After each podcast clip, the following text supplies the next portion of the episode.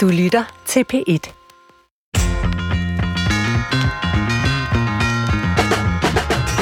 Det ville være optimalt, hvis vores samfund kunne tage den bedste og mest velunderbyggede viden til sig. Vi er jo konfronteret med komplekse spørgsmål vedrørende klima, pandemier, internationale konflikter, integration, en aldrende befolkning og meget mere.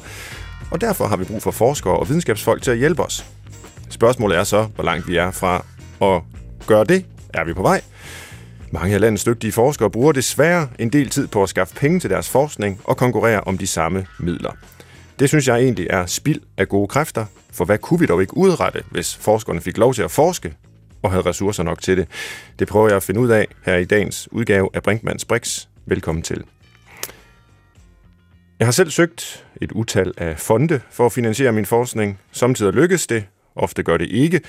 Der er stort set altid en høj rejection rate, som det kaldes, altså øh, hvor de fleste projekter bliver afvist. Det er selvfølgelig fint, at man som forsker skal finpudse sin idé, så det er de bedste af forskerne og idéerne, der øh, formidler til at realisere de her øh, projekter. Men jeg har også nogle gange tænkt, hvad vi dog ikke kunne skabe viden, hvis der var nemmere adgang til midlerne. Så skulle vi ikke bruge eller spille al den tid med at lave forskningsansøgninger, men i stedet lave forskning. Til rettelægger, Christoffer Heide Højer, lyder jeg bare som en, der skulle tage en kiks og tørre øjnene? Øhm, det gør du ofte. Nej, øhm, det interessante for mig er jo ikke, altså, om, at du har spildt lidt arbejdstid, men det er jo alle de her idéer, vi går glip af, Svend. Ja. Altså tænk nu, hvis der ude på landets universiteter ligger altså, skuffevis af gode idéer, som aldrig er blevet realiseret. Det kan jo være kuren på kraft. Nu jammer jeg bare, og hvordan vi skulle løse klimakrisen, og så videre, og så videre, og så videre. Der var ikke nogen, der lige har kunne sælge den rigtigt, eller kunne få pengene til det.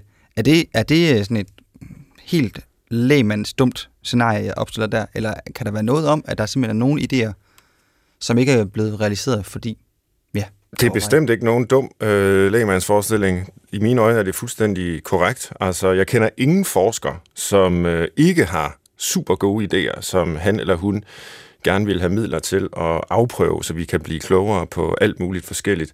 Det forskere mangler, det er altså meget, meget sjældent idéer øh, til projekter. Det er øh, stort set altid øh, ressourcer. Det kan være til apparater, phd studerende og, og så videre. Og så, og så tid. Altså vi mangler virkelig tid til at få lavet den øh, forskning, som øh, vi alle sammen gerne vil. Og nu kender jeg jo selvfølgelig primært til psykologien, som er, mm. er det fag, jeg selv arbejder indenfor. Øh, og, og, og bare der ligger der jo simpelthen så mange ubesvarede spørgsmål, øh, både grundvidenskabeligt, men også mere sådan anvendelsesorienteret om måder, vi tror, vi kan hjælpe mennesker på, der har for eksempel øh, forskellige psykiske lidelser, men som vi aldrig rigtig får øh, afprøvet, fordi vi ikke har tid og ressourcer til det. Og når man så ganger op og tænker på alle de mange andre spændende og relevante videnskaber, der findes, øh, så er det jo næsten lige til at græde over øh, alle de idéer, der ikke bliver til noget.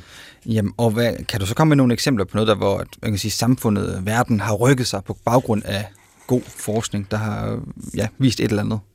Altså, vi så jo, og det har vi også lavet flere udsendelser om øh, her i Brinkmanns Brix med øh, corona-pandemien, mm-hmm. hvor vi jo blev presset til at øh, arbejde meget, meget hurtigt forskningsmæssigt, både med at forstå, hvad det var for en virus, øh, selvfølgelig også med at udvikle øh, behandlinger og ikke mindst øh, vacciner mod den, øh, men, men også øh, altså samfundsvidenskabelig forskning, humanvidenskabelig forskning i forhold til menneskers adfærd og vaner osv., der også skulle mm. øh, adresseres, som vi også skulle blive klogere på for at håndtere det her. Øh, så, så, så nogle gange så sker der jo noget i samfundet, der gør, at vi bliver nødt til at tænke hurtigt som forskere og, og arbejde hurtigt. Og det, det kan vi jo godt. Og tænk, hvis vi... Nu, nu er det jo bare rent utopisk, øh, men, men tænk, hvis vi også fik lov til det med hensyn til alle mulige andre øh, spørgsmål, som også er relevante. Mm. Hvad er din vildeste drøm? Altså, hvis du nu fik øh, ja, en blanko check og 10 år fri på Universitetet i Aalborg, og du bare du, du måtte bare finde ud af lige præcis, hvad du ville. altså, der må jeg nok tage øh, udgangspunkt igen i, øh, i psykologien, hvis det var ja. noget, jeg skulle have med at gøre i hvert fald. Øh, fordi man kan sige, jeg vil måske også gerne give nogle af pengene til nogle andre, som har at gøre med, med områder, som øh, ja, du har nævnt nogle af dem selv. Øh, det kan være kræftbehandling, det kan være klima, øh, som virkelig er øh, presserende for mennesker. Men, men i psykologien, der, øh, der, der er der jo rigtig meget, der øh, peger på, at... Øh, mange af de psykiske lidelser, folk har, og, og som vi jo også har lavet mange udsendelser om i, i tidens løb her i programmet, jamen de har simpelthen at gøre med de livsbetingelser, vi lever under. Øh, og alligevel så bliver vi ved med bare at udvikle øh, flere og flere metoder til at behandle den enkelte, øh, fjerne vedkommende symptomer. Men vi ved øh, ikke nok om, hvordan vi kunne simpelthen skabe bedre livsbetingelser. Vi ved, at lidelserne kommer på grund af den måde, vi lever, mm, men vi ved ikke helt, hvordan vi skal ændre den måde, vi lever på, for at kunne øh, reducere graden af, af, af psykisk øh, sygdomme, psykisk lidelse og forstyrrelse osv. I, øh, blandt, blandt mennesker i samfundet. Det vil jeg rigtig gerne øh, blive klogere på. Jeg synes også, det er et godt sted at starte at fjerne al psykisk lidelse. Det synes jeg, der er meget godt, Svend. Og så håber vi, at gæsterne kan bidrage med resten, og så er vi, så, så er vi sådan set færdige for i dag om en times tid. Ja, jamen, vi tillader os at være lidt øh, utopiske i dag, og, og, og tænke stort og, og med højt til loftet.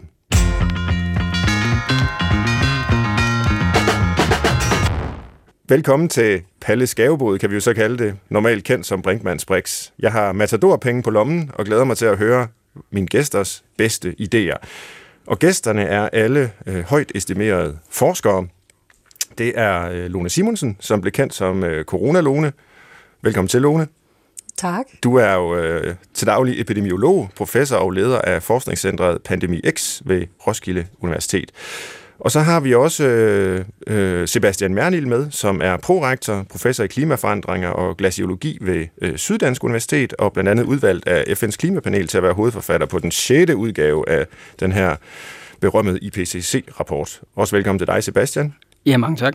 Og vores øh, tredje gæst er Ole G. Mauritsen, der er doktor Sjent, øh, og professor emeritus i gastrofysik og kulinarisk fødevareinnovation. Det har jeg simpelthen glædet mig så meget til både at sige og høre om øh, ved Københavns Universitet. Øh, velkommen til dig, Ole. Mange tak. Måske allerførst, Ole G. Mauritsen, hvad er gastrofysik og kulinarisk fødevareinnovation? Gastrofysik, det er samling af alle de videnskaber, som vi kan bruge til at studere den mad, vi spiser, og den mad, vi nyder. Så det, det er anderledes end fødevarevidenskab, så Aha. det er udgangspunkt i noget, der har gastronomisk værdi. Og det kan man blandt andet anvende til at lave nye måltider og nye retter. Og det er noget, der bliver omdrejningspunkt i forhold til den grønne omstilling. Mm-hmm. Fordi øh, med hensyn til fødevare, der er ikke noget mad, der er sundt, nærende øh, og bæredygtigt, før det er blevet spist. Og det vil sige, at der er noget i spil med sanserne. Og det er det gastrofysikere blandt andet arbejder med. Glimrende, så fik vi det øh, slået fast, og allerede nu har jeg lært noget af dagens udsendelse, så tak for det. Og, og, og lad mig lige blive lidt ved, hos dig, Ole, fordi du skrev jo faktisk et debatindlæg i øh, Politiken, hvor du øh, netop påpegede den her problematik, øh, som jeg har været lidt inde på i, øh, i min samtale her med, med Christoffer lige før. Bruger vi øh, tiden forkert som forsker på universitetet. Kan du prøve at, at rise op, hvad, din, øh, hvad, hvad dit indlæg i politikken handlede om? Altså, den, min mening om, om det, det er, at vi bruger alt for meget tid, som er spildt i forhold til at skaffe forskningsmidler. Og jeg bygger det på en erfaring, som jeg har skaffet gennem 40 år, hvor jeg kan se, hvordan det har ændret sig med hensyn til, hvor meget tid der går på at skrive forskningsansøgninger, som ikke fører nogen steder hen. Ja. Og det, der er specielt øh, bekymrende, det er, at det er noget, der er meget, meget øh, stor, en stor udfordring for de unge mennesker faktisk helt ned til phd niveau fordi der er stort set ikke nogen phd stipendier der er frie i den forstand, at der ikke skal søge specielle midler til specifikke projekter. Der er ikke rigtig plads til nye idéer. Mm. Og det, jeg ser med mine, mine kolleger øh, omkring mig, jeg har oplevet det på, på institutioner rundt omkring i landet, det er, at de bruger mere og mere tid på noget, hvor de hele tiden skal reorientere sig til nye kald med hensyn til at skaffe midler. Og det er ikke, fordi jeg ikke mener, at der skal være konkurrence om midlerne, men mm. det er gået helt skævt. Ja. Og derfor er der stor spild og det er der nogen, der skal gøre noget ved. Ja, og vi prøver i, øh, i dagens program her at yde vores lille beskidende bidrag til øh, at forbedre den øh, situation i første omgang ved overhovedet at, at belyse den og få den frem.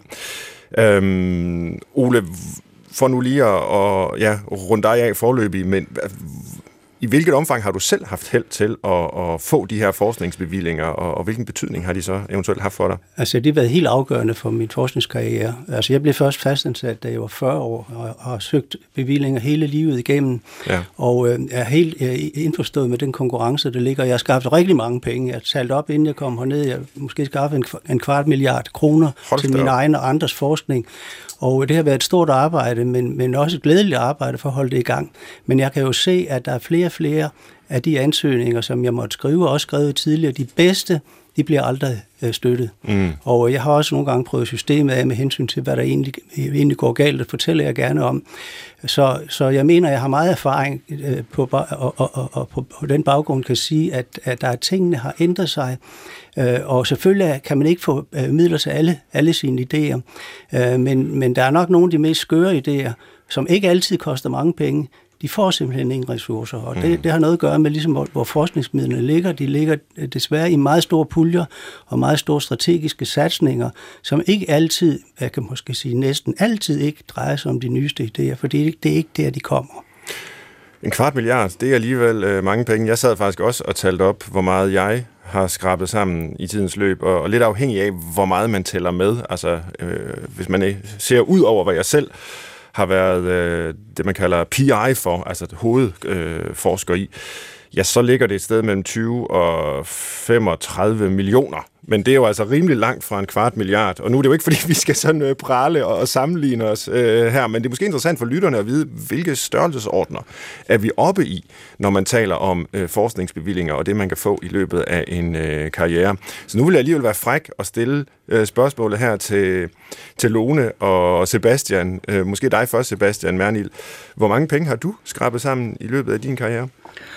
Jamen altså, jeg har også ligesom Ole øh, været ude og søge penge, og øh, og skabe øh, penge til spændende projekter og til spændende forskningsfelter. Øh, dels både alene og i samarbejde med, med dygtige kollegaer. Og jeg lavede faktisk også en sammentælling her, inden jeg kom ind. Og jeg ligger i størrelsesordenen 80-100 millioner ja. øh, over de seneste 20 år. Øhm, og det er så midler, både fra, midler både fra USA, øh, Sydamerika, øh, Norge og herhjemmefra. Ja.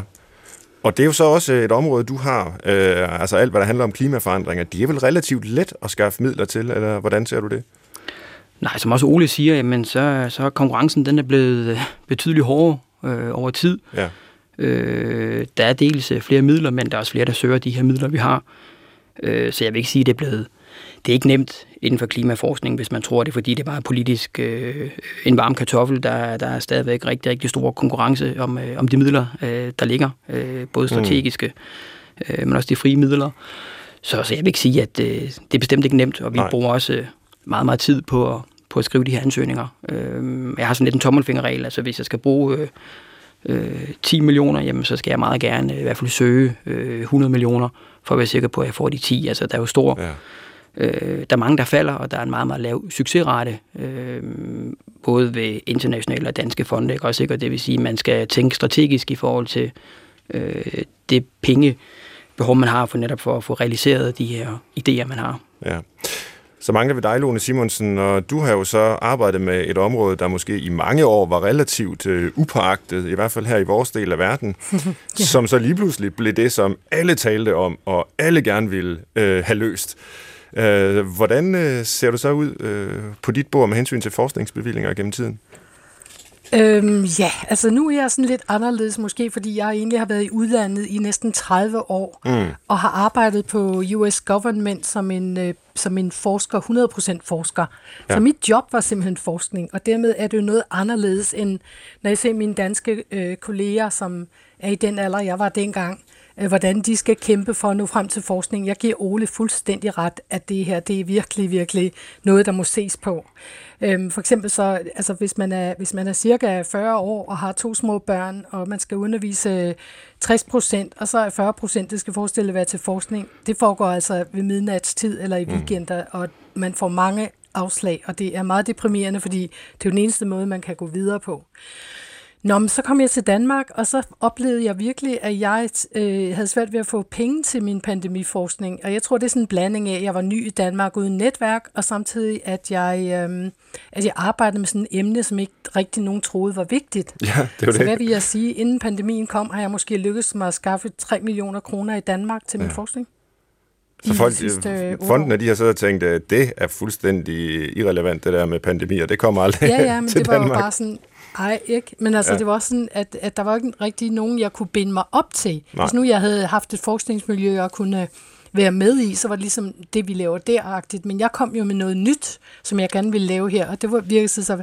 Men nu er det ikke længere et problem, skulle jeg hilse at sige. Efter at øh, covid kom, så øh, har jeg fået øh, masser af forskningspenge og håber at lave et grundforskningscenter nu. Ja. Og øh, hvad sidder du med sådan øh, helt konkret lige for tiden? Øh, hvis du skal prøve at beskrive din dag, øh, en arbejdsdag som forsker, altså hvilket projekt sidder du og arbejder på, og hvor lang tid bruger du på det, versus øh, tiden til for eksempel at søge, øh, søge flere øh, fondsmidler? Hvordan altså, ser en arbejdsdag sige, at ud? Jeg har nok de sidste to, hvis jeg tager over de sidste par år, eller et eller andet, vil jeg sige, at jeg har brugt halvdelen af min tid på at søge forskningsmidler. Ja. Øhm, jeg har brugt rigtig meget tid på at administrere mit øh, pandemikcenter, fordi vi har jo mange forskere, og jeg skal sådan, øh, holde det sammen og skabe noget, der kan gro i fremtiden. Så jeg er sådan en slags... Øh, også en showmaster, eller, eller hvad skal man sige. Mm. Jeg er sådan en kormor, jeg skal mange ting. Øh, også øh, der, der har at gøre med, med øh, administration og få de der rigtig gode PhD og postdoc tiltrukket. Så jeg har mange administrative, også undervisningsmæssige forpligtelser. Og så udover det, så arbejder jeg jo altså døgnet rundt med, øh, med covid og formidling af det og alt muligt. Så jeg har nok de sidste to år arbejdet sådan øh, 16-18 timer i døgnet, tror jeg. Ja, pyha. Og, og, og halvdelen af tiden, nævnte du, går sådan øh, groft sagt med at, at skrive øh, projektansøgninger. Ja, det, ja, det vil jeg sige. Ja. Gælder det også dig, Sebastian Mernil? Ja, altså hvis man kigger tilbage i, i mit karriereforløb, jamen, så har jeg også brugt øh, i hvert fald mere end halvdelen af min tid på, at, på at hive penge hjem. Mm. Øh, en stor del på at administrere de projekter, jeg har, og så en stor del på ligesom at, at, at skrive videnskabelige artikler. Øh, senest har jeg da brugt en del tid ind i FN's klimapanel, øh, og det vil sige, at jeg har ikke fået skrevet så mange artikler, men dermed har jeg altså bidraget ind til de her samlede vurderinger øh, af litteraturen, som vi så har fremlagt for vores øh, politikere og vores beslutningstagere. Øh, men, men i dag står jeg så i en situation, hvor jeg har fået en, en intern bevilling af, af SDU, Syddansk Universitet, for netop at opbygge et, øh, et tværfagligt klimacenter, mm-hmm. hvor vi kigger på tværs af de forskellige fakulteter. Fordi hvis vi skal, og det skal vi jo, finde ud af, hvordan vi går mod en bæredygtig omstilling, øh, klimaneutralitet fremadrettet, jamen så mener jeg, og så mener jeg SDU, at så skal vi kigge mere på tværs af de forskellige videnskabelige discipliner, og det vil sige på tværs af naturvidenskab og humaniora, samfundsfag, de tekniske videnskaber og så videre, og så videre. Så der har jeg ja. fået en pæn bevilling der på, på 100 millioner, hvor jeg skal løbe det her center i gang. Øhm, og så skal vi så begynde at tænke ja, endnu mere på tværs i et klima og et klimarelateret perspektiv. Mm.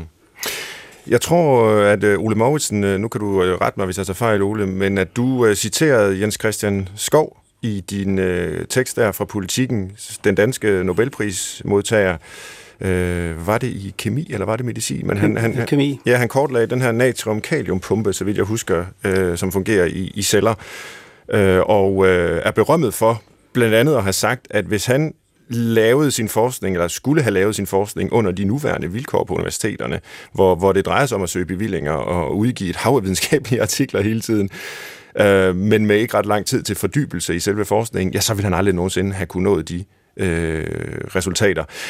Kan vi prøve at vende den om, fordi den kan jeg sagtens følge. Jeg synes, det er en vigtig indsigt, men kunne man spørge omvendt, er der væsentlige resultater, I kender til fra jeres områder, øh, som kun er opnået, fordi der faktisk er kommet nogle øh, forskningsbevillinger, nogle forskningsmidler til, øh, som har muliggjort det. Ole, du kan måske selv øh, få lov at kommentere altså, på det. Det er jo meget svært at sige, hvad der måtte være kommet, hvis ja. man har haft nogle andre omstændigheder. Det vi ved i øjeblikket, det er jo, at, at der kommer nogle ting, som er ret forudsigelige, fordi man lægger rigtig mange ressourcer i store strategiske forsknings, forskningsprogrammer. Og alle de nye idéer, som de unge mennesker måtte komme med, og måske også øh, halvgamle mennesker måtte komme med, som ikke får ressourcer, vi ved ikke, hvad de vil kunne være blevet til. Så det er meget vanskeligt at lave den, den analyse. Men det, der kan være interessant at se på, det er, hvis man, hvis man ser, hvem, fik Nobel, hvem får Nobelpriser, og hvem har virkelig flyttet noget, også inden for teknologi, som bygger på grundlæggende videnskab, så er det alt sammen noget, der er opstået i små grupper, mm. folk, der har arbejdet ved siden af mainstream og som har arbejdet på basis af måske ret, ret beskedne midler. Og øh, det, det er i hvert fald noget, man skal lære af, og det er også, øh, forskningen viser også, at, at, øh, at det er de små grupper, der har den største det her disruptive effekt på mm. forskningen, hvor det virkelig batter på lang sigt, men man kan jo ikke vide, hvor det kommer. Og det er derfor, forskning er jo så vigtig som beredskab, og nu øh, pandemi, øh, hvad hedder det, pandemisagen, som vi også nævnte lige før, det er jo et eksempel på, det er jo ikke forskning, der er lavet inden for det her år, det er udvikling. Mm. Øh, lægemidlerne, de bygger jo på forskning, som ligger langt tilbage. Der var i lang tid ikke nogen, der troede på RNA-baserede vacciner, men der var forskere, der kløede sig i nakken og fik nogle ressourcer til at gøre det, og så er det nu Øh, så findes det så, og så kan man skubbe det i gang, med, øh, øh, og industrien kan, kan skubbe det i gang. Så vi ved ikke, hvilke idéer, der ikke kommer ud. Jeg er ret sikker på, at det er måske nogle af de bedste, der ikke kommer ud.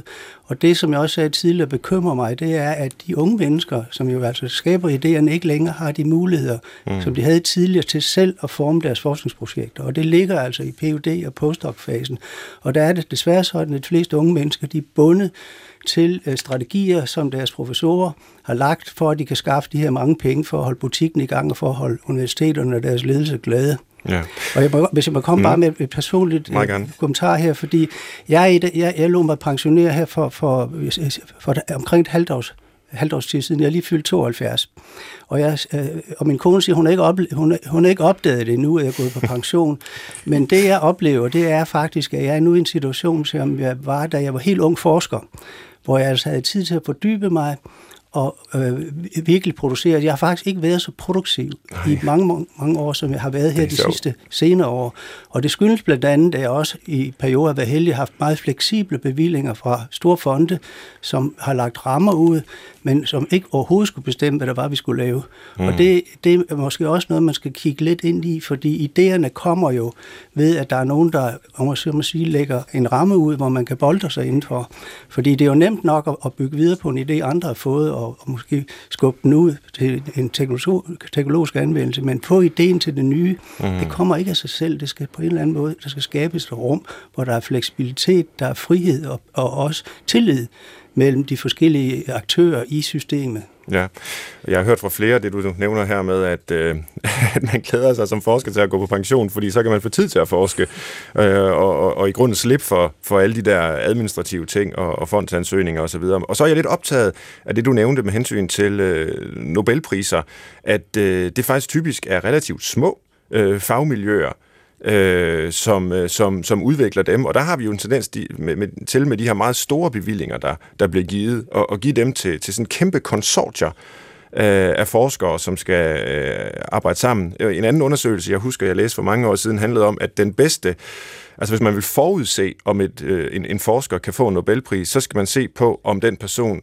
har arbejdet i et laboratorium hos en, der har vundet en Nobelpris. Ja. Altså der, der er ligesom noget, der går i arv som en slags mesterlærer øh, og hvor det ikke nødvendigvis handler om, om, om kæmpe bevillinger og en hel masse øh, videnskabsfolk, men, om det, men, men tværtimod om gode og måske relativt øh, små øh, forskningsgrupper. Der er nogle få Nobelpriser, som bliver givet for noget, man siger fundamentalt, når man finder nye elementarpartikler, som kræver kæmpe store instrumenter ja. og rigtig mange mennesker.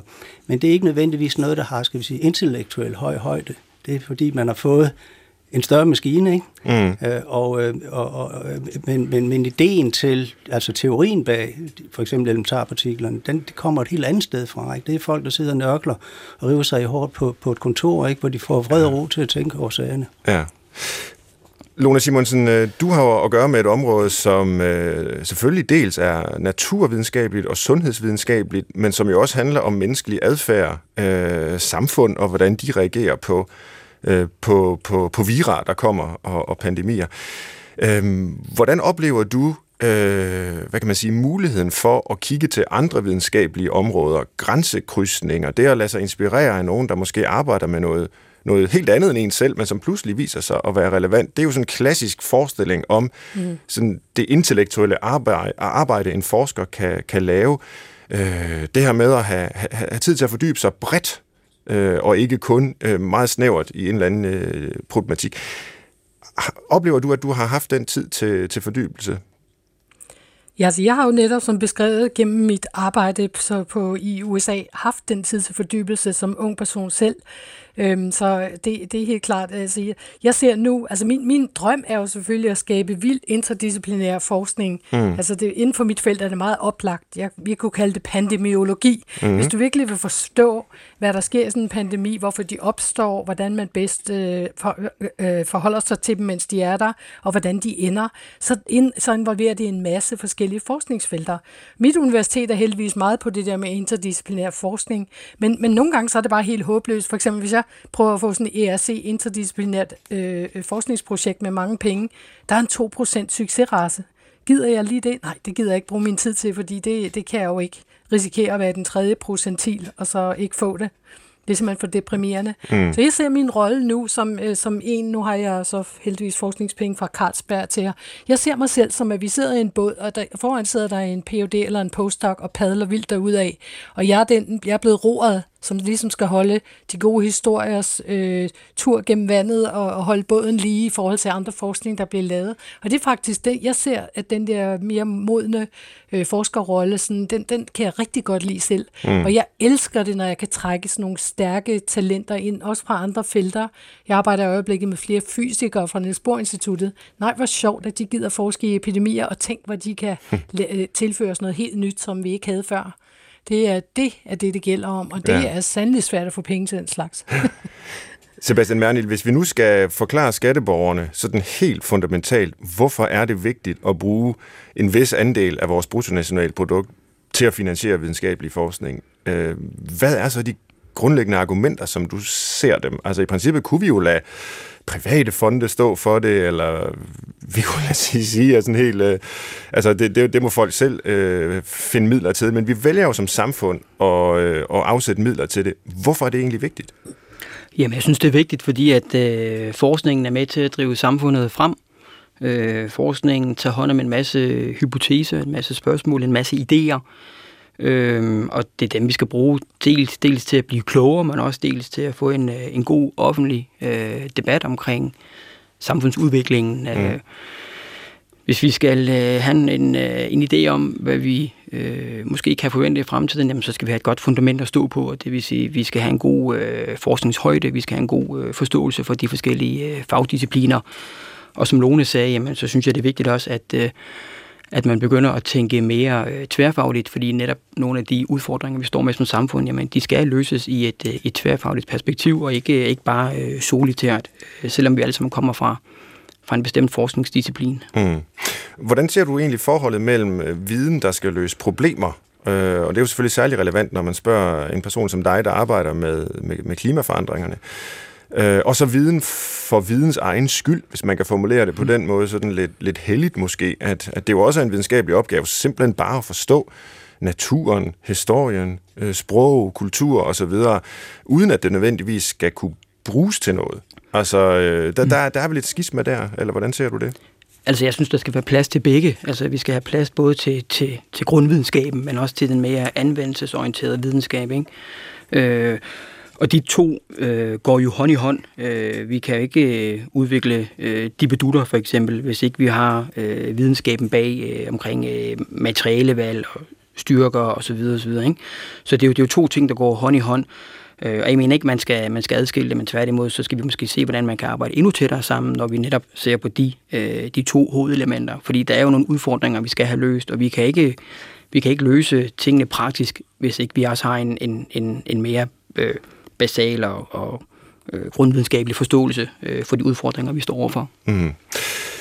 Jeg kunne tænke mig, at vi sprang lidt til øh, det helt det sådan øh, utopiske. Øh, selvom Ole var inde på, at han har øh, skrabet op mod en kvart milliard sammen øh, af forskningsmidler i løbet af, af en flot karriere, øh, så lad os prøve at gange det op og sige, at vi havde en hel milliard og vi havde den ligesom øh, på én gang, og ikke i løbet af en karriere, og skulle bruge den milliard til øh, forskning, som er, er, er vigtig. Og så er det helt åbne spørgsmål til jer. Øh, hvad drømmer I om som forskere? Man kan også spørge, hvad der vil være vores øh, nutidige øh, månelanding. I ved, man taler jo tit om, at det at, at der blev sat mennesker på månen, det affødte en hel masse øh, nye øh, opfindelser, opdagelser og øh, industrier og, og, og, og hvad ved jeg. Og det var enormt dyrt at sætte mennesker på månen, men der har været et stort afkast. Så hvad er øh, jeres drøm som forsker? Hvad vil I bruge en milliard kroner til? Og det kan være, at vi skal begynde med Ole G. Mauritsen. Du er jo helt øh, fri af universitetsadministration, nu hvor du er blevet professor emeritus, øh, så du kan tale, det håber jeg også, vi andre kan, men, men du kan vidderligt tale fuldstændig frit og uden angst for at blive afskediget. Ja, så hvad, hvad, hvad, hvad trænger vi til at bruge en milliard på? Altså, hvis jeg vidste, hvad det var, så tror jeg ikke, at jeg ville være forsker. Altså, øh, der er de, ligesom de oplagte ting, ikke? Altså, det at sætte en mand på månen, der skal man lige være opmærksom på, at det var en kæmpe teknologisk bedrift. Mm. Men det byggede alt sammen på kendt videnskab. Altså i vis forstand, så er det Newtons lov og noget relativitetsteori, og så og, og, og noget med elektronik, ikke? men det var ikke, det var ikke et grundvidenskabeligt øh, skift. Det, det er jo noget, der, der bygger på noget andet. Ikke? Ja. Og det samme nu også i forhold til øh, klimaudfordringerne. Det, det, det, er jo, det skal jo bygge på noget videnskab, nogen har lavet for lang tid siden, for det kan du ikke bare lige øh, banke op. Så hvis du gav mig en milliard, så vil jeg lave øh, en meget bedre mulighed for unge forskere at få deres idéer øh, myndet ud, og det skal være uden bånd. Mm-hmm. Øh, og, øh, og det er ud fra den betragtning, at jeg ved ikke, hvor de gode idéer kommer fra, og jeg ved ikke, hvad der er brug for om 10 eller 20 år. Men, men erfaringen er, som vi også talte om tidligere, det er, at hvis vi har et beredskab og en bred øh, interesse, og, og, og gerne noget, der går meget mere på tværs, end det gjorde tidligere. Altså folk skal ud af siloerne og arbejde med idéer, som går på tværs af de traditionelle universitet, øh, universitetsdiscipliner. Altså det vil jeg bruge pengene til. Og en milliard er faktisk ikke så mange penge, fordi et phd stipendium det koster 2,5 millioner kroner. Ja. Så der er kun begrænset, hvor mange der kan blive. Og så øhm, øh, skal vi altså også tænke på, at nu er vi faktisk tre i studiet her, som repræsenterer det, det, det naturvidenskabelige del af spektret. Mm. Ikke? Og jeg ved godt, at Lone er meget mere inde også i de adfærds, altså, øh, øh, øh, sociale videnskaber. Mm. Men der er jo et stort område, som vi slet ikke har dækket her, humaniora, ikke? som er endnu mere øh, vil sige, trængt i forhold til at få ressourcer til at udvikle gode idéer. Og det, jeg vil, jeg vil satse meget bredt. Mm. Og det er, ude, det er ude for fremtiden. Og selvfølgelig skal der være ressourcer til det strategiske, men balancen den er forkert, som den er i øjeblikket.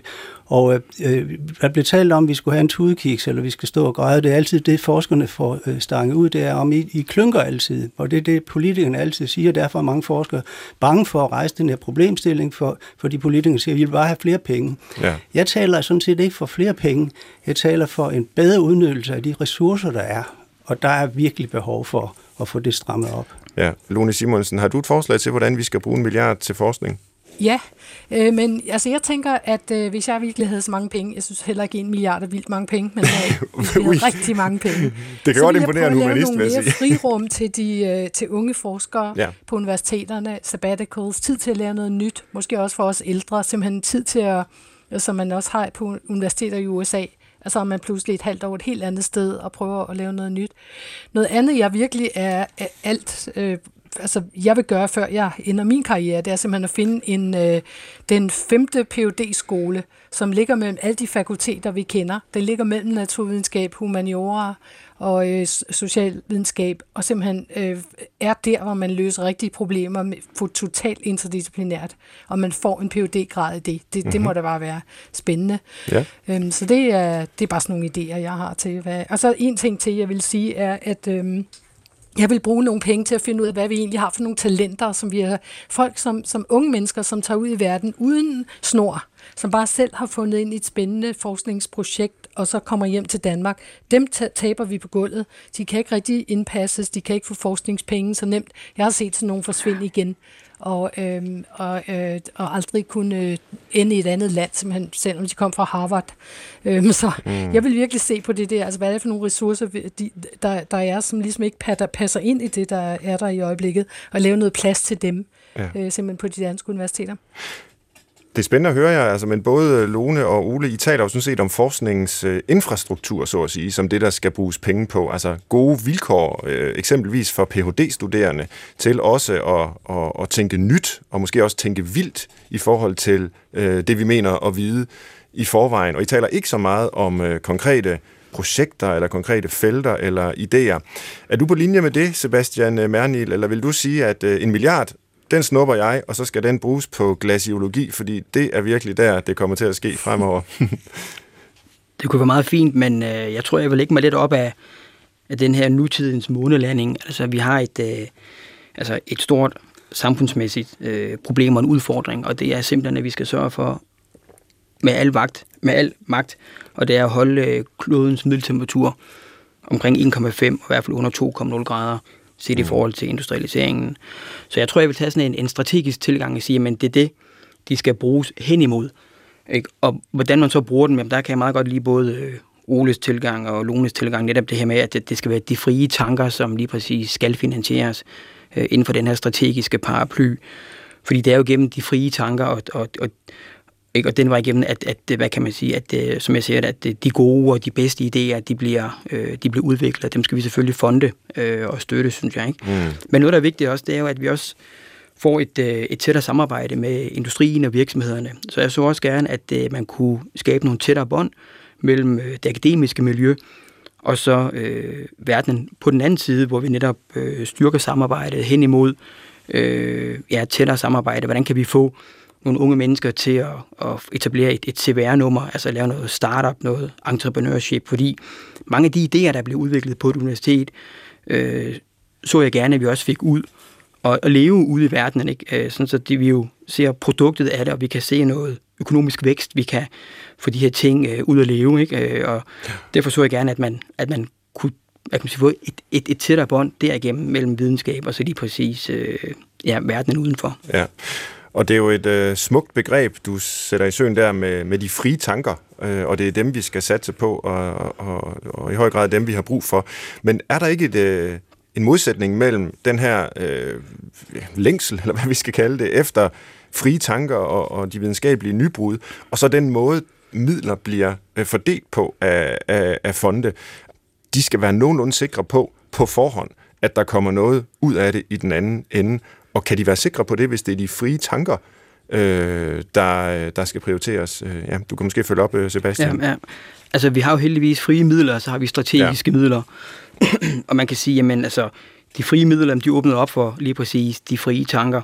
Øh, og skal man have noget fundet igennem der, jamen altså, så er i hvert fald min erfaring, altså det er altid godt, at man har lavet et lille pilotprojekt, hvor man enten kan øh, bevise eller modbevise hypotesen, eller dokumentere, at man har hvert fald snuden i sporet, kan man sige, i forhold til den tematik, øh, og så derimod arbejde sig hen imod de her, de her frie midler. Ja.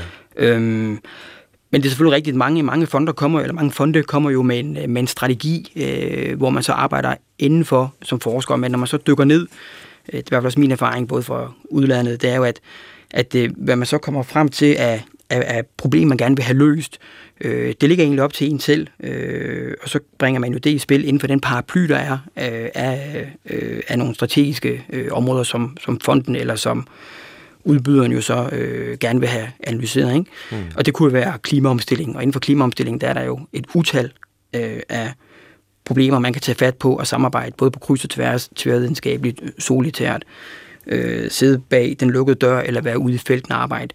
Øh, så man kan sige, egentlig både og. Øh, jeg ser gerne, at, at der, er lidt, øh, der er lidt hånd i hanke med strategien, men jeg ser også gerne, at der er mulighed for ligesom at lade, lade tankerne flyve, og så lade os få dem finansieret også.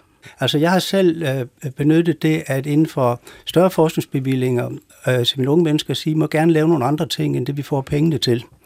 Og øh, den måde, det, det, det man skal vide her, det er, at forskningsdynamikken er sådan, at det er ikke sådan additivt. Hvis du bruger, en ting, øh, bruger tid på en ting, så tager den nødvendigvis tiden for den anden ting. Nej, det kan være, at det giver dig noget energi og noget synergi, som du rent faktisk kan gøre begge dele.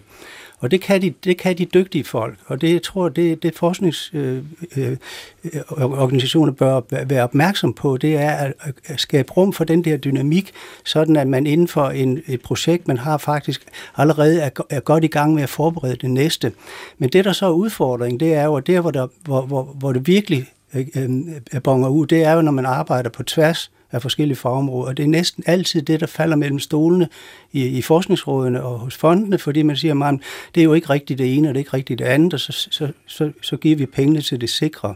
Mm. Men, øh, men det er faktisk muligt at gøre det, og øh, jeg har selv forsøgt at overbevise mine kolleger om, at det er den måde, man skal gøre det, ikke mindst for de unge menneskers skyld. Og jeg kan, bare, jeg kan give et eksempel, som jeg synes, det er den største kado, jeg selv har fået. Jeg, jeg ledte et grundforskningscenter i 10 år, og efter den første femårsperiode, så kom der et internationalt panel og sagde, at det er fint og godt, men hvorfor har I dog ikke fortsat med at lave det i verdens bedste til? Hmm. Og, og, og, og det, de synes ikke, det var fint, at vi begyndte at lave noget andet, og det synes jeg, det var det bedste skudsmål, jeg har fået, hmm. fordi det satte faktisk nogle nye ting i gang. Og det mener jeg, det var ansvarligt inden for, for, for, for projektet, og, og det gav øh, mindst lige så stort øh, udkomme i forhold til det, man kan måle og veje bagefter.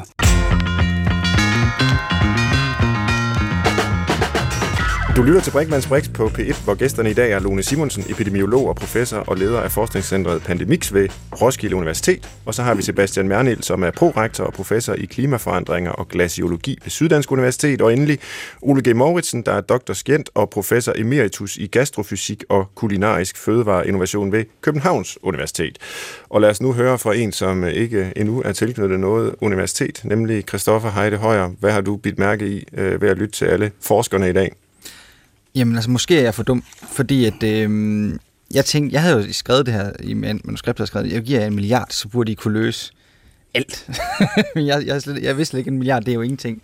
Nå, men det, det nu, altså jeg tænker bare lige, hvorfor er de drømme i alt for realistiske i min verden? Hvorfor er det ikke sådan, hvorfor siger Sebastian, hvorfor siger du ikke, jeg vil lave klimastøvsugeren, der kan tage CO2 ud af atmosfæren, og Lone, du siger, jeg kan lave en pille, der kan tage alt fremtidige vira, og Ole, du siger, jamen jeg kan lave en pilleform, der kan give al næring, der overhovedet er nødvendig til alle verdens sultne. Hvorfor, er det ikke, hvorfor drømmer I så småt om at give nogle PH, flere PhD'er? Det er jo dig, der skulle have milliarden, Christoffer. Ja, jeg, kan, jeg har rigeligt der. altså, Lone, vi begynder med dig. Hvorfor, hvorfor, er det, hvorfor er det ikke sådan et, et mere vildt projekt? Ja, jeg tror bare, fordi jeg ikke er kommet til det endnu. Jeg drømmer da vildt. Selvfølgelig gør jeg det.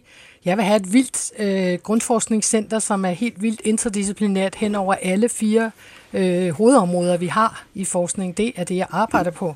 Og jeg vil have et tæt samarbejde mellem universiteterne og sundhedsmyndighederne, som covid har inspireret.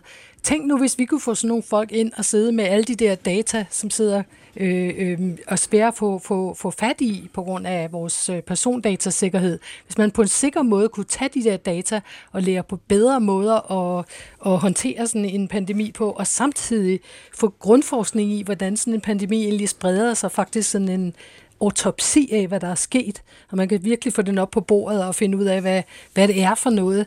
Ej, det kunne virkelig være sådan en total sammensmeltning af grundforskning og anvendt forskning, som, som virkelig ville, øh, ville være fedt. Jeg kunne også forestille mig en, en mega overvågningssystem med spildevandsovervågning, mm. Øh, som gik meget bredere end bare covid, som vi har nu, så at vi faktisk ville vide i fremtiden, om der var en influenza, RSV eller en anden pandemi eller epidemi, som det mest er, øh, som, som huserer, og det er derfor, jeg har en ondt i halsen lige nu, formodentlig, i stedet for at stikke pinden i halsen på alle mulige mennesker. Jeg har da masser af idéer. Men jeg synes ligesom, vi ikke rigtig de kunne måle sig med at tage til månen, så jeg fik ikke sagt det. Nå, jeg synes, du var godt i gang nu. Hvad med, hvad med okay. de her? Kan I ikke lige smide noget? Altså, Sebastian, støvsugeren, CO2 ud af luften, hvorfor er det ikke bare det eneste, du øh, og I jeres center bare beskæftiger med? Fordi så er det jo løst. Jamen altså, jeg prøvede at tage sådan lidt mere en, en, øh, sådan en, en strategisk tilgang til det. Ikke? Øh, det er den frie tanke, og det er det tværfaglige. men, men hvis du bliver helt konkret, jamen, så har ja. jeg en, en super fed idé, som jeg synes, øh, vi skal kaste os ud i. Ja. Øh, vi skal her i, i Danmark og, og globalt set have meget mere vedvarende energi, øh, både for øh, sol og for vind. Men vi har altså et kæmpe stort potentiale ude i verdenshavene. Altså verdenshavene er konstant i bevægelse, og det vil sige, at der kan vi få den, øh, den energi, vi skal bruge hele tiden 24-7, hvilket øh, solpaneler og vindmøller ikke kan give, når solen ikke skinner, og når det ikke blæser, eller blæser for meget. Ikke? Mm. Så det vi skal, hvis jeg havde den her milliard, jamen, så vil jeg smide den i forskning, hvor vi udvikler, og vi tester, og vi gør alt det, vi kan, for netop at skabe mere vedvarende energi, ved at smide nogle store turbiner ned i øh, de horisontale øh, strømninger ud mm. i oceanerne, i Lillebælt, i Skagerrak, i Nordsøen, fordi derude der er vandet i bevægelse hele tiden, og der får vi nemlig den energi, som vi har brug for. Vi øh, generer ikke nogen folk, det ligger langt væk, øh, og så videre og så videre. Der er simpelthen en masse potentiale i det her, og så rent økonomisk, så vil jeg næsten våge at påstå, at det her det er billigere, end at vi skal nu etablere x antal store vindmølleøer i Nordsøen eller omkring Bornholm. Så hvis jeg havde den milliard, jamen, så ville jeg begynde at kigge i den retning, fordi jeg kan se et kæmpe behov og nogle muligheder netop for vedvarende energi, øh, baseload, som vi kalder det, altså vi også har minimumsproduktion af energi, og så ikke mindst i forhold til den krise, vi står i, altså Ruslands invasion af Ukraine, altså det med, at vi også får noget øh, selvforsyning øh, netop af, af, ja, af energi. Mm.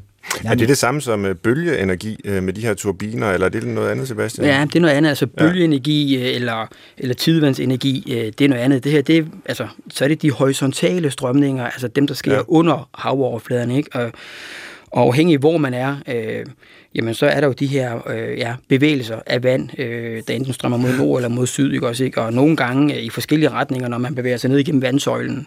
Ikke? Og der handler det om at netop at fange den energi, og så få den transporteret på land.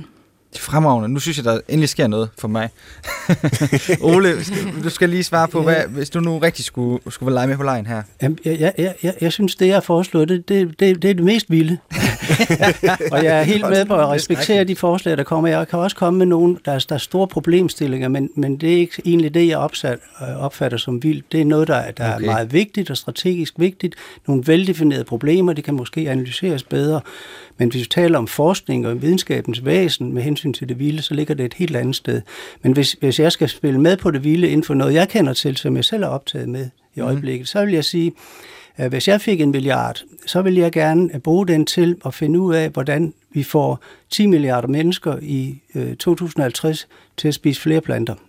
Ja. Og det, det, det er også et meget veldefineret udgangspunkt, men det kræver øh, viden inden for mange discipliner for at få det til at foregå. Det er blandt noget, jeg, jeg, jeg beskæftiger mig med, men det er ikke på den måde vildt. Øh, det, det er en stor problemstilling, fordi den, vi drejer, det drejer sig om en tredjedel af klimaaftrykket. Det har noget at gøre med vores fødevaresystem og hele vejen for produktion og behandling, spis, det vi spiser og det, det, det, det, det spild, vi har.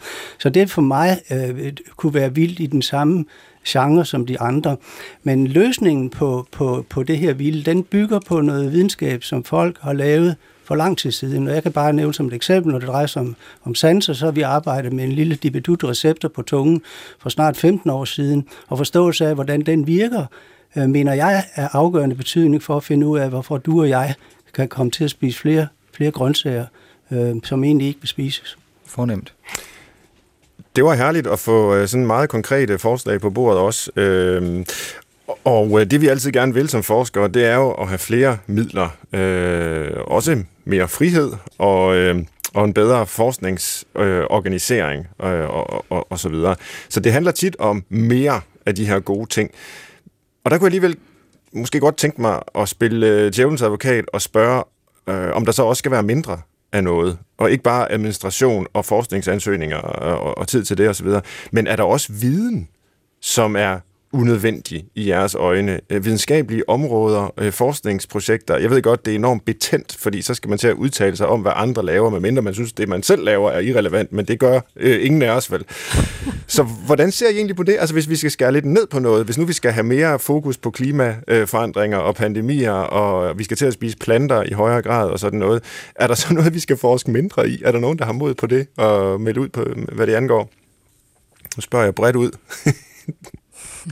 Jeg tør, jeg tør ikke, jeg tør ikke, jeg tør ikke melde ud, fordi det er jo det med, at, at altså, viden, vi kan aldrig få nok viden. Nej. Altså, og, og, og, det bliver måske, det kan blive betændt, hvis vi skal hen og, og nævne nogle områder, som ikke øh, øh, skal dyrkes. Men altså, man kan jo i hvert fald gå til det på den måde, at man kan se, at der er jo nogle områder, som er store, som bliver endnu store, fordi de er store. Ja. Fordi det, det er dynamikken af forskningen. Og der vil jeg vil nok kigge ind på at sige, at det er der, hvor man skal bremse op.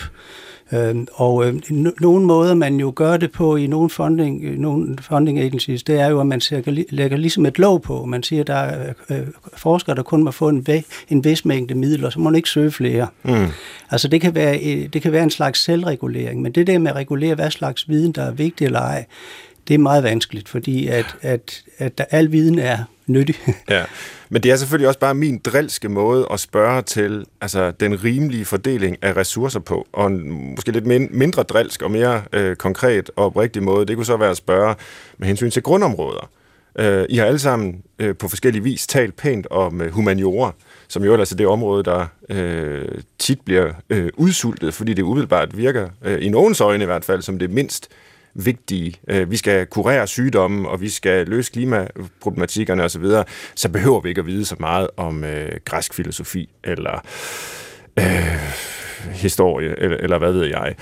Øhm, mener jeg har et genialt svar. Ja, det, meget gerne, Lone. Mener du, at fordelingen mellem tror, hovedområderne er, er, er rimelig, som den er nu?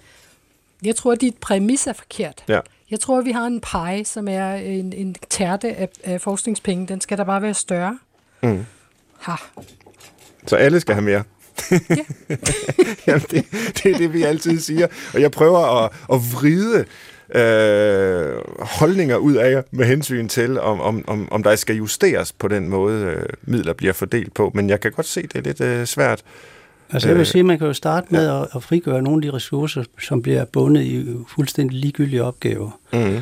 Øh, og, og, og der kan vi ikke komme, når vi nu taler om forskning og universiteter, så bliver man nødt til at kigge på den måde, universiteterne er skruet sammen på i forhold til, øh, til det politiske system. Der er virkelig noget at rydde op i øh, med hensyn til at få frigjort nogle ressourcer og have fokus på kerneydelserne. Mm-hmm. Og det, der kan man altså, kommer man ikke udenom, at man er nødt til at kigge på universitetsloven og, og det enstrengingssystem, som er på den måde er gift for akademisk virksomhed. Der er enormt spild øh, i det system. Og det, det, det, det er jo mål for en helt, en, en helt anden udsendelse. Øh, en anden gang måske, men, men det, det, det, vil jeg, det vil jeg sige, at man måske med den samme kage faktisk kan få meget mere ud af pengene. Ja.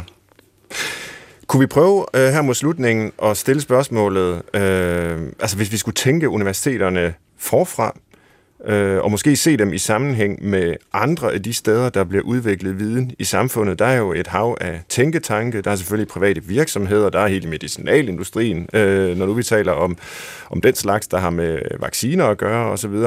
Øh, der er alle mulige, der gerne vil udvikle teknologi, der skal hjælpe os til at håndtere klimaforandringerne, som der kan tjenes øh, potentielt enormt øh, store penge på.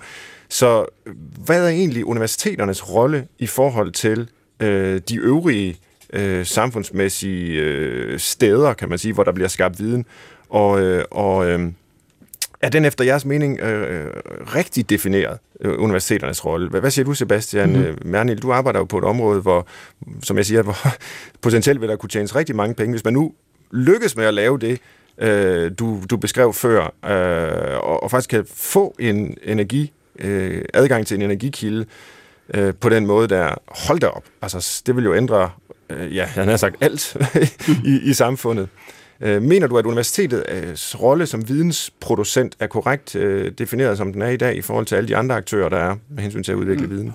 Altså, de opgaver, vi har på et universitet, det er forskning, det er øh, uddannelse, det er formidling og det er samarbejde. Mm. Øh, og jeg synes jo, noget vi ikke har talt om i dag, det er jo netop øh, uddannelsen af de unge mennesker. Ikke? Og jeg synes jo, ja. det er altså, det er jo et vigtigt ben, vi står på, og for at vi kan uddanne øh, og undervise, jamen, så skal det jo være forskningsbaseret. Og det vil sige, det kommer jo fra den nyskabelse øh, af viden, som vi genererer, øh, kvæg vi hiver projekter hjem osv. osv. Ikke? Så, så jeg synes, at universiteterne har en, har en vigtig rolle i dag, øh, også fordi, at det vi gerne vil, jamen, det er, at vi skal uddanne kommende generationer. Mm. Ikke? Og det gør vi jo kun, hvis vi også på et universitet står stærkt på det forskningsmæssige. Og så, så linket mellem forskning og uddannelse og undervisning, den er, den er vigtig. Øh, så jeg synes jo, vi gør øh, øh, tingene rigtigt på et universitet, men der kan sagtens være nye måder at se tingene på, men, men linket i hvert fald hen imod uddannelse, det er vigtigt, fordi ja. det er jo det, vi skal leve af fremadrettet. Ja, man kan sige, at universitetet er jo også den institution, hvor man jo ikke bare udvikler ny viden, det, det, det skal vi, det er en forpligtelse, vi har, men vi skal jo også passe på den eksisterende viden. Øh, det, det, det er der alle mulige andre, der ikke behøver at gøre, men vi, vi skal også være kustoder i en vis forstand, og ikke kun være innovative. Vi skal kultivere videnskabelige dyder hos vores studerende, vi skal lære dem at at kende til historien, og også videre noget om de fejlslagende forsøg, øh, der har været i, i tidens løb. Så ja, det, det kunne vi lave en anden udsendelse om, øh, hele det her forhold mellem at, at finde på det nye og bevare det gamle, øh, men det, det må være en anden gang. Vi skal slutte af med den traditionsrige liste, som øh, vi altid runder programmet af med, og i dag så vender vi øh, dansk forskning på hovedet og spørger, om, øh, om I har tre gode grunde til at nedlægge den, altså nedlægge dansk forskning. Øh, ville det ikke være dejligt at slippe for at skulle forske hele tiden og finde på alt det her nye noget? Øh, jeg ved ikke om der er nogen af jer, der har indspil til den, øh, Ole Mauritsen. Hvad siger du? Øh, jeg, jeg vil godt lægge ud, og så vil jeg ja. gøre det på den måde, at øh, de øh, grunde, øh, eller øh, øh, de grunde, der måtte være til at nedlægge det, det er de samme grunde, som jeg vil fremhæve til at øh, fjerne folks nysgerrighed og lyst til at lære om sig selv og deres omverden. Øh, fjerne lysten til at lege øh, fjerne lysten til at, at lave samfund. Øh, så det, det er de grunde, øh, de, de grunde er de samme grunde, der skal øh, føres frem for at øh, stoppe forskning. Så fjerne nysgerrigheden, fjerne lejen og fjerne lysten til at lave samfund øh, er i virkeligheden det samme som lysten til at nedlægge forskningen, kan man sige. Og så har jeg jo ikke sagt, hvad de, hvad, hvad de grunde er, fordi jeg kender ikke grundene. Altså jeg mener jo, at, at forskning er jo en menneskelig, for mig er det en menneskelig ytring. Ja.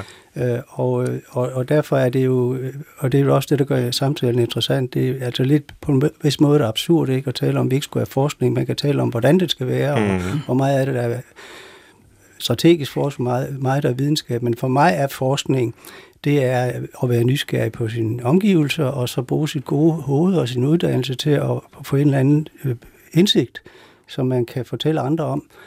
Øh, for mig er det det at være forsker. Det synes jeg er en smuk øh, formulering. Sebastian Mernil, har du noget at få til? Jamen altså, hvis vi skal øh, øh, finde nogle grunde til, hvorfor vi skal nedlægge, jamen altså, så er det jo fordi, vi gerne vil det uoplyste samfund. Mm. Vi vil gerne have den uoplyste debat.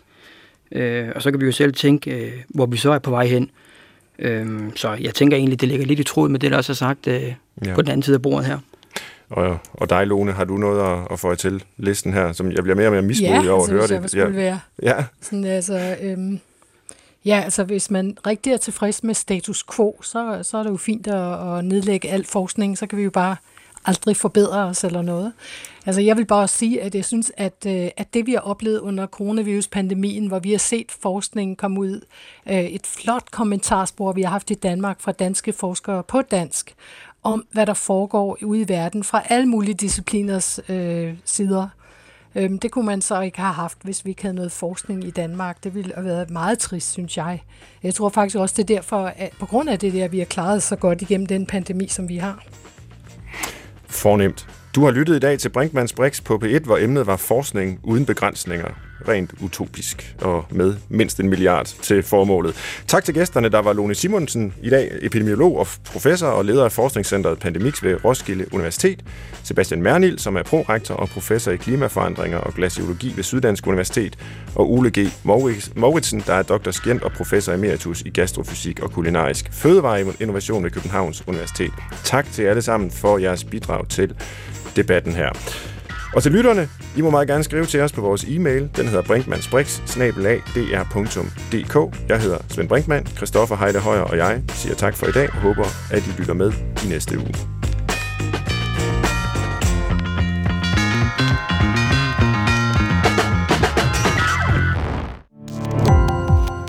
Gå på opdagelse i alle DR's podcast og radioprogrammer. I appen DR Lyd.